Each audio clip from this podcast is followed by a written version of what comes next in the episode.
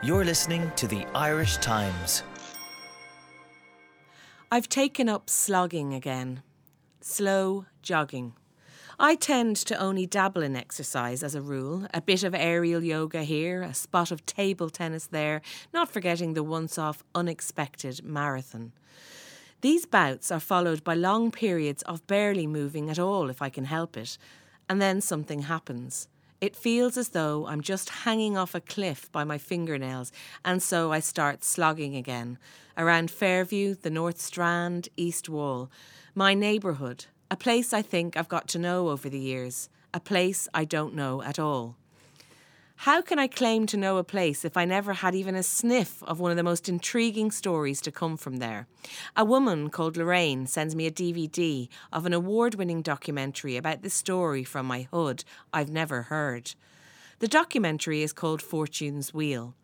It features original RTE radio reports of a night Fairview has never forgotten. You'll just have to imagine the gorgeously plummy voice of reporter John Ross and his riveting delivery of the drama that unfolded there early one Sunday evening in 1951. At 5:30 on the evening of November 11th, the peaceful Dublin suburb of Fairview was startled by a sound that might have come from the African jungle. A lioness had escaped from her trainer's cage in the yard of a garage beside the local cinema. It was dark at the time. A solid line of cars was heading for home along the coast road. A straggly queue was beginning to form outside the cinema. They don't make news reports like that anymore. A lioness on the loose in Fairview, a lion tamer's cage in the garage behind the cinema. The story is pieced together through interviews with locals. A woman outside the site of the Fairview Grand Cinema, now a Tesco Metro, tells of looking to her left and seeing the lioness in the middle of the road as she queued for the cinema.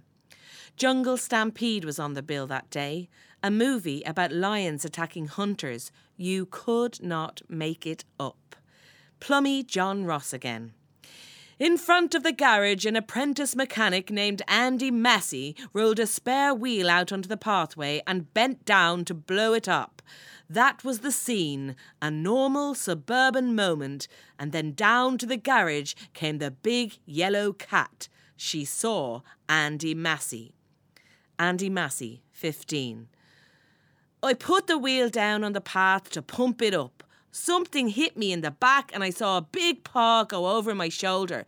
I thought it was a dog at first, but when I saw the big paw, I knew it was a lion. John Ross. A lion? I thought it was a lioness. Andy Massey. Mister, if you were pumping up a wheel and something hit you, you wouldn't worry if it was a lion or a lioness. Bill Stevens was the lion tamer from Fairview Green.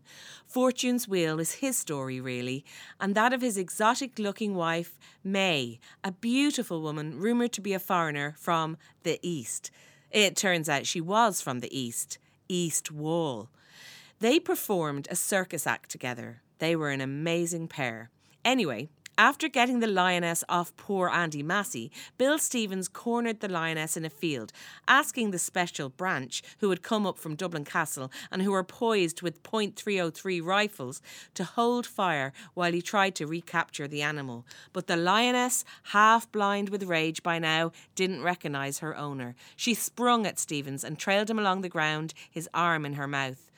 I can do no more, my arm's crippled, he told the waiting Gardaí, who took aim at the animal. John Ross. That was the end. A moment later, a powerful flashlight from the wall picked up the lioness. The .303 rang out, and Fairview's wild beast fell dead among the nettles and bicycle frames. Thrilling lion hunt in Dublin suburb. Two mauled before beast was shot was the newspaper headline the next day. It turns out that Lorraine, who sent me the movie, is Bill Stevens' niece, and she plays a big part in Fortune's Wheel. I should tell you that it doesn't end well, this story from my hood. Not for daring, darling Bill Stevens, at least. Eventually, we meet a terrible lion called Albert from Antwerp, and the lion tamer from Fairview doesn't know when to quit. So now I keep on slogging. I slog past the fire station by East Wall Road, where Bill once lived in a cottage with May from the East in those daring circus days. And suddenly, these streets around me have a new story to tell. Everyone should hear it.